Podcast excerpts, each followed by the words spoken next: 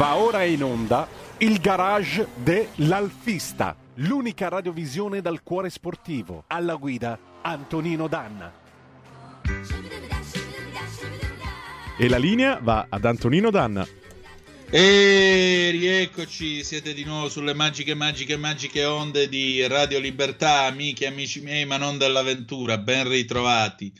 Questo è il garage dell'Alfista, vi do di nuovo il benvenuto perché appunto oggi è, è il sabato 22 gennaio, anno di grazia 2022, stiamo facendo la mezza dannatona, quindi c'è stata prima la mezza maratona d'anno, abbiamo avuto eh, la rassegna stampa e naturalmente adesso c'è il garage dell'Alfista. Allora, oggi è una puntata nel corso della quale vi voglio presentare un amico che eh, già qualche volta è stato nostro ospite, però vi voglio raccontare quello che sta facendo in questo periodo, poi vi voglio ragguagliare su quello che sta accadendo. Allora, eh, continuano i lavori che porteranno appunto all'uscita dell'app del Garage dell'Alfista che sarà per la metà di febbraio più o meno. Naturalmente avrete la possibilità di scaricare e sfogliare, eh, anzi visualizzare e sfogliare i numeri arretrati, tutti i numeri arretrati della rivista, potrete leggere il nuovo numero che ovviamente pubblicheremo, quindi noi torniamo, ma torniamo in digitale, avrete l'accesso al canale YouTube della rivista avrete anche la possibilità con un apposito tasto di ascoltare anche Radio Libertà, collegarvi con il sito di Radio Libertà che vi ricordo essere www.radiolibertà senza eh, e avrete eh, quindi l'accesso eh, a tutto un mondo di eh, funzioni e di particolarità che vi sarà quanto mai utile per condividere e vivere con noi la passione per l'Alfa Romeo. Io adesso devo girare eh, una, f- una serie di fotografie e un messaggio audio perché il nostro ospite di oggi doveva essere eh, Massimo Benetello. Massimo Benetello, molti di voi lo conoscono perché eh, in Veneto è praticamente un'autorità. Massimo Benetello è mh, il eh, titolare dell'Officina Muga, una eh, viene da una famiglia di alfisti, suo padre prima di tutto fu quello che cominciò mh, con l'officina, eh, con l'officina eh, in, in quel di Padova e poi naturalmente lui ha raccolto il testimone. È una storia, è una storia molto bella perché è una storia intanto di attaccamento e di amore per l'Alfa Romeo e poi una storia di estrema professionalità perché io sono stato da Massimo Benetello alcune volte e lui mi ha raccontato tutta una serie di, eh, di aneddoti e di particolarità. Pensate che il nostro Massimo è stato eh, chiamato anche a fare il servizio sulle vetture di Stato, le vetture di Stato eh, che erano della polizia, dei carabinieri, eh, e vetture che naturalmente potevano anche essere di servizio per i politici dell'epoca. Uno dei suoi clienti è stato, per esempio, Gianni De Michelis. Gianni De Michelis negli anni 80 si comprò l'Alfa 90 blindata che aveva il motore 2005 V6 e queste benedette Alfa 90 avevano un problema Ora, voi sapete tutti che l'Alfa 90 ha il famoso labbro aerodinamico che viene giù dal paraurti superati gli 80 all'ora. È la pressione stessa dell'aria che spinge sul labbro del paraurti. Ci sono due ammortizzatori eh, a olio e a gas. Ora non ho ben presente. Se c'è qualche novantista, mi mandi un messaggio al 346 642 7756. Le nostre Zap o WhatsApp che dir si vogliano, oppure se volete potete telefonare allo 0266203529. Eh, naturalmente vi dicevo, il fatto che venisse giù il, il, labbro creava un problema nell'aerodinamica dell'automobile, non nell'aerodinamica in sé, diciamo sulla parte superiore della vettura, ma sulla parte inferiore. Perché? Perché il labbro non faceva circolare un'adeguata quantità di aria sotto l'alfa 90 in grado di raffreddare la trasmissione transaxle al posteriore. Perché la macchina, essendo più pesante rispetto a un alfa 90 normale, chiaramente aveva la trasmissione più sollecitata e siccome quelle erano macchine che chiaramente in autostrada dovendo trasportare i VIP dell'epoca, non andavano nel limite dei 140 all'ora che c'era al tempo negli anni 80, ma lo sforavano tranquillamente.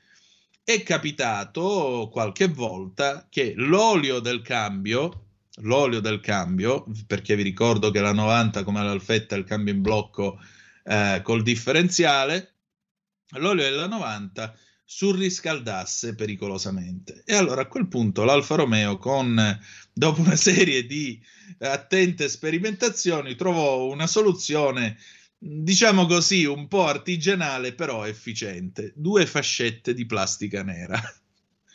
con queste fascette si bloccava il labbro anteriore aerodinamico non veniva giù superati gli 80 all'ora per effetto della pressione dell'aria e permetteva sulle 90 blindate la possibilità di raffreddare appunto il sottoscocco e quindi di mantenere la stessa trasmissione eh, al, appunto al, al retrotreno, il gruppo cambio differenziale, lo schema Transaxle che è nato con l'Alfetta 50 anni fa, nel, nel, maggio del 72, il 17 di maggio l'Alfetta compie 50 anni.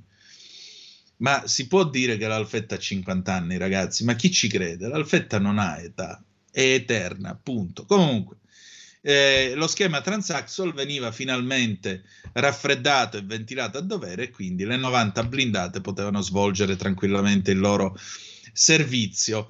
Allora, Federico, senti, eh, vogliamo mandare l'audio di Massimo e poi tiriamo su le fotografie così vi racconto un po' che cosa sta facendo di bello per ora. Andiamo con l'audio di Massimo Benetello. Ciao Antonino, purtroppo non riesco domani mattina a collegarmi con te e tutti gli amici del garage dell'Alfista perché come vedi dalle foto che ti ho mandato sono un po' preso dai lavori in corso. Mi riprometto che dalla prossima ci sarò per condividere con tutti voi la passione che ci unisce. Alfa Romeo Classic. Ciao a tutti. Grazie, grazie davvero caro Massimo e insomma io spero di avere il piacere di averti presto con te. Faccio un attimo una piccola digressione, uno strascico della rassegna stampa. È arrivato un messaggio di Claudio. Buongiorno Antonino, devi avere il rispetto degli esuli istriani. Pertini era amico dell'infoibatore Tito. Informati prima di mettere certe canzoni. Diamo il giusto valore alle cose per non dimenticare Claudio.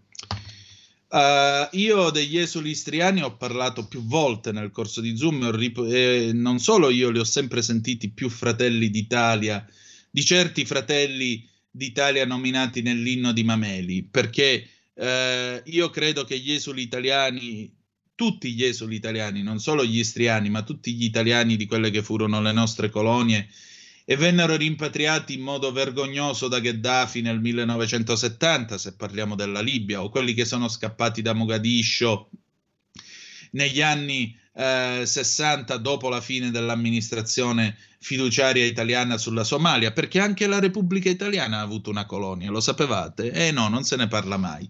O quelli che se ne sono scappati dall'Eritrea, dall'Etiopia e così via. Ecco, per me sono più italiani e più fratelli d'Italia di tutti noi che siamo nati e cresciuti in Italia. E io più volte ho ricordato lo schifo e la vergogna di quando alla stazione di Bologna il treno con gli esuli istriani che venivano da Zara e da Fiume eh, arrivò alla stazione di Bologna e avevano preparato il latte in polvere perché era dopo la guerra e il latte in polvere i ferrovieri comunisti glielo rovesciarono sui binari e non lo diedero agli esuli istriani perché erano tutti fascisti tout court. Il fatto che io abbia, abbia ricordato Sandro Pertini non è mancare di rispetto agli esuli istriani, assolutamente. Ho semplicemente ricordato tutta una serie di personaggi che sono stati al Quirinale e di conseguenza ho ricordato anche lui che comunque, e questo è un fatto storico, visse una forte ondata di popolarità tra gli italiani e questo è accaduto e questo è un fatto. Ciò non toglie che lui abbia le sue responsabilità storiche e ciò non toglie che gli esuli istriani, come tutti gli italiani che sono stati cacciati da dove erano andati a colonizzare con dignità, perché non sono stati soltanto gassatori gli italiani, gli italiani sono stati anche costruttori di strade, sono stati anche eh, quelli che hanno eh, lavorato sodo in quelle che erano le nostre colonie. Nessuno toglie le colpe del colonialismo, del colonialismo prima del Regno d'Italia e poi del fascismo italiano. Nessuno le nega, anzi vanno solo condannate ma c'erano anche tanti italiani, e sono la maggioranza, che hanno lavorato, vissuto in pace eh, con la popolazione locale e poi sono stati cacciati via a calci nel sedere. E lo Stato italiano, la Repubblica Italiana ha fatto finta di non conoscerli. C'è una telefonata per noi, pronto chi è là? Buongiorno. Buondì. Pronto? Sì, pronto. Buongiorno, ascolti, io chiamo dalla Sardegna. Sì. Eh, volevo dire solo una cosa. Dove è andato a finire il nostro Salvini? Quello che stava in mezzo alla gente, invece adesso ci ha rinchiuso in casa, una vergogna, non possiamo più uscire di casa, non possiamo andare da nessuna parte. Dov'è il nostro Salvini? Dov'è quel Salvini che stava in mezzo alla gente? Quanto ci dispiace. Grazie, buongiorno. Prego, buongiorno a lei. Eh, io veramente sono libero di uscire e di andare in giro. Ah già, ma io ho il pass. E signori miei, cioè, alla fine ci sono anche delle regole, se non ci piacciono si possono cambiare. Ma vi ripeto, nel momento attuale questo è quello che accade e questa è la situazione politica. Torniamo a parlare di Alfa Romeo piuttosto. Ora non siamo né dentro Zoom né dentro la rassegna stampa. Io ho voluto rispondere al nostro ascoltatore sugli esuli istriani perché è una questione che mi tocca il cuore. Torniamo a noi. Allora, qui state vedendo su radiolibertà.net, Radio Liberta senza l'accento, eh, le fotografie che il buon Benetello mi ha mandato ieri dalla sua officina Muga. Vedete che c'è una bellissima Montreal color oro poi sulla, sul, come si chiama, sul ponte abbiamo un Alfa 90 2000 V6, questa è quella col, con l'iniezione CEM. Vi ricordo tra l'altro che sono compatibili, sono compatibili con ehm, gli iniettori della CEM V6 sono compatibili con quelli dell'Alfetta CEM e, e viceversa. Se avete un Alfa 90 V6 e non riuscite a trovare gli iniettori, potete tranquillamente usare quelli dell'Alfetta CEM. Su questo c'è un servizio sul garage dell'Alfista che ritroverete nella versione app.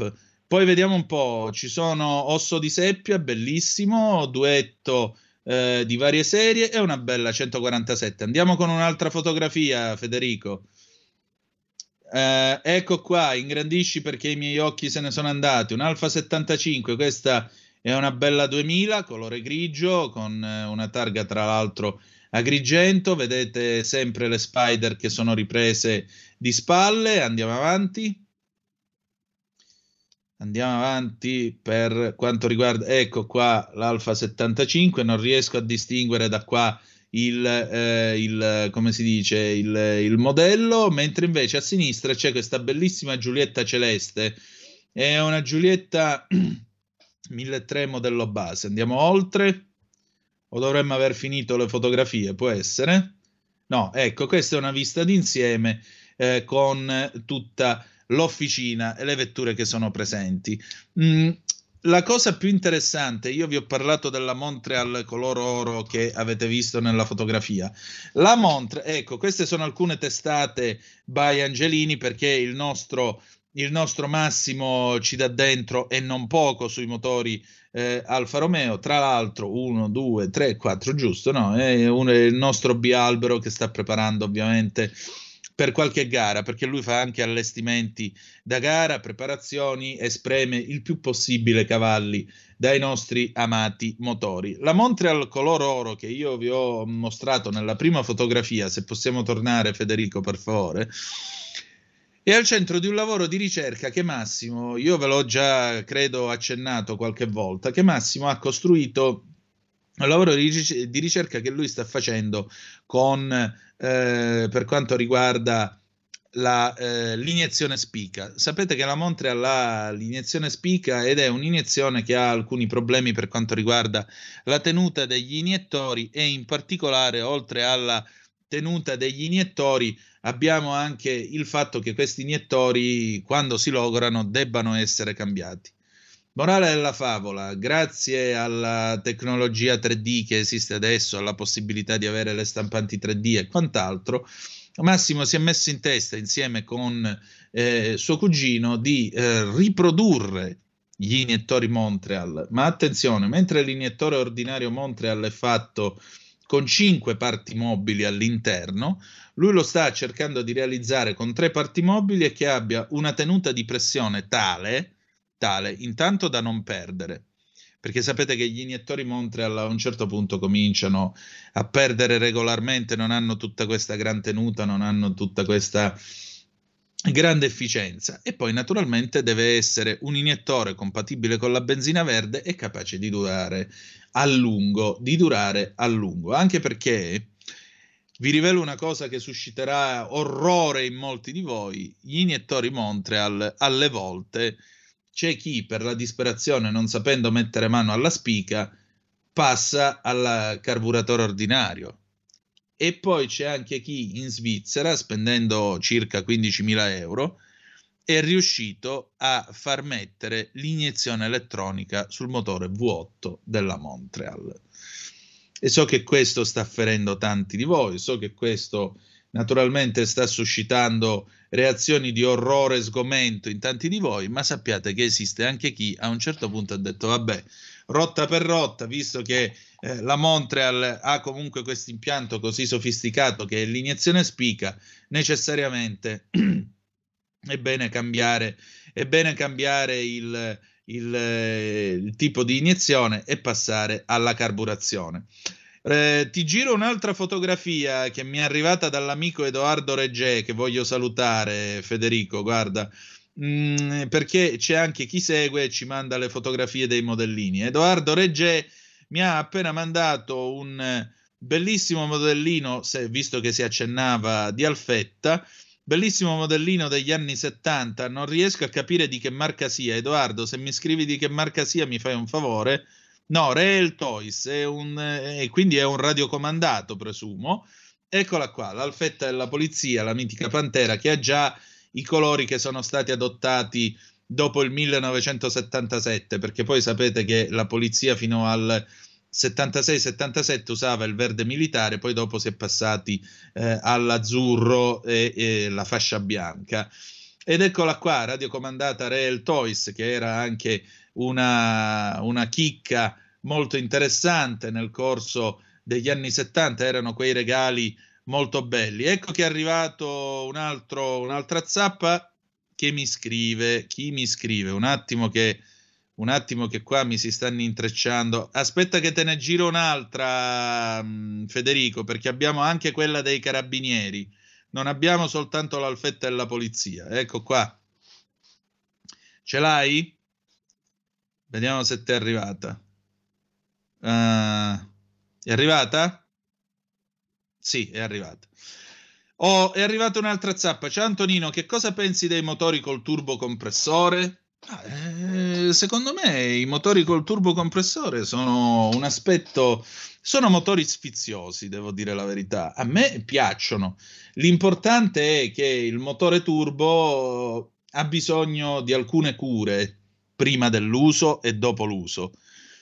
Perché il vero problema è portarlo a temperatura, a prescindere che il vero problema è portare sempre a temperatura i motori delle auto che guidate. Quindi lentamente, massimo 3000 giri, arrivare alla temperatura d'esercizio, cercate anche di verificare eh, la, il termostato, di averne uno abbastanza efficiente. E in particolare eh, una volta che poi arrivate a temperatura, a quel punto potete tirare, potete fare tutto quello che volete. La cosa più importante quando, mh, mm, quando eh, voi arrivate dove dovete arrivare, per esempio dopo un lungo viaggio, una lunga tirata autostradale e così via, la cosa più importante con i motori, no, normalmente si fa anche con quelli aspirati, ma soprattutto con i turbo, dategli tempo di riprendere fiato, cioè dovete avere il tempo di far scendere la temperatura interna del vano motore, ma soprattutto che si stabilizzi la temperatura del motore, perché la turbina, chiaramente la girante, è bene che abbia quel flusso continuo di olio mentre il motore raffredda e scende giù di temperatura, così anche la turbina riduce l'usura e, ris- riduce anche il logorio perché se arrivate e spegnete immediatamente il motore la turbina non ha il tempo diciamo così di prendere fiato per usare un'espressione tipica dei manuali della Fiat e di conseguenza potete causare dei danni. Io ho avuto eh, una, ho avuto sia la 156 1009 GTD che anche la Giulietta col pacchetto sport, la Giulietta attuale, prima serie, eh, col motore 1400 da 170 cavalli, quando io e quella aveva il turbo. Turbo che poi mi si ruppe e l'ho dovuto sostituire, 1600 euro di turbina eh, o il ricambio originale Alfa Romeo.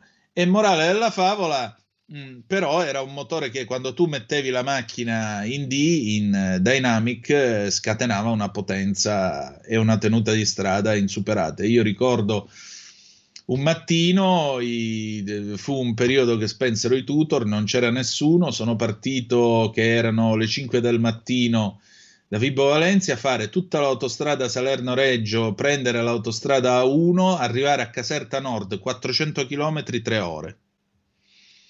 E però significava valu- valicare la catena costiera a Piano Lago, 650 metri sul livello del mare sulla vecchia autostrada, perché lì è il percorso autostradale degli anni 70, quello vecchio, quindi con le curve strette, le gallerie che non ne parliamo, e poi salire su sul Pollino, arrivare a Campotenese, 1015 metri sul livello del mare, che è lo svincolo autostradale più alto di tutta l'Europa, e scendere giù fino ad arrivare a, a Eboli, Compagnia Bella, girare il Vesuvio con la A30 e arrivare finalmente a Caserta. Quindi io, come vedi, non posso che essere entusiasta dei motori turbo. Certo, 170 cavalli dati da un motore 1400 turbocompresso non li puoi paragonare ai 190 per esempio del V6 della 166 tra l'altro vi faccio vedere il primo pezzo che è arrivato ecco qua. Questo è il comando delle luci. Veramente me ne sono aggiudicati due su ebay Ora mi sto sentendo un po' Ed China quando fa Wheeler Dealer Safari a quattro ruote. Potete farlo anche voi, basta avere una chiave del 12 e tutta un'officina a disposizione. No, eh, ho preso già questi due comandi delle luci, poi abbiamo il eh, termostato pronto, per questo vi dico è importante avere il termostato a posto e non solo per avere l'aria calda d'inverno. Ringrazio Alessandra Giorgetti dell'Afra che mi ha trovato l'introvabile attuatore eh, del, del, ventilatore dell'abitacolo, me lo vado a pigliare lunedì pomeriggio, poi lo vedrete sabato prossimo, quindi la prossima settimana dovremmo passare a kit cinghia distribuzione. Poi abbiamo ancora i braccetti da prendere, i braccetti della sospensione anteriore, se no appena si muove ta ta ta ta ta ta, ta e poi mi sballa tutta la convergenza e per finire quattro freni a disco con relative pastiglie anteriori e posteriori. Dopodiché si va in, carrozze- si va in officina dei nostri amici, fratelli Alfio e Tullio Biaggi del garage Gasparri in quel di Legnano e faremo una diretta da lì e ne parleremo e vi mostreremo la 166 sotto il tavolo operatorio. E poi alla fine ci sarà un viaggetto per andare in carrozzeria. E anche qui io voglio già salutare Walter Marano, avremo modo dimostrarvi i lavori che si faranno e che alla fine renderanno di nuovo la 166 in funzione e sarà eh, l'ufficio mobile nonché lo studio mobile di Radio Libertà sia per Zoom nel caso in cui dovesse arrivare tardi al mattino, ma tranquilli, non tarderò molto, eh, sia quando naturalmente si andrà in giro e per il giornale e per la nostra trasmissione che state ascoltando. Siamo arrivati alla fine di questa puntata. Io vi voglio ringraziare come sempre del vostro tempo, vi voglio ringraziare della vostra cortesia e voglio abbracciarvi tutti, anche perché questo giornale sta rinascendo, sta tornando, torna per voi. Saremo sempre di più perché eh, l'impegno ce lo stiamo mettendo, ve lo posso garantire. E noi siamo gente che non ha solo la radiovisione, ma anche scrive col cuore sportivo, che è la cosa più importante. Grazie per essere stati con noi. Federico, tu sei a posto, la Giulietta come va?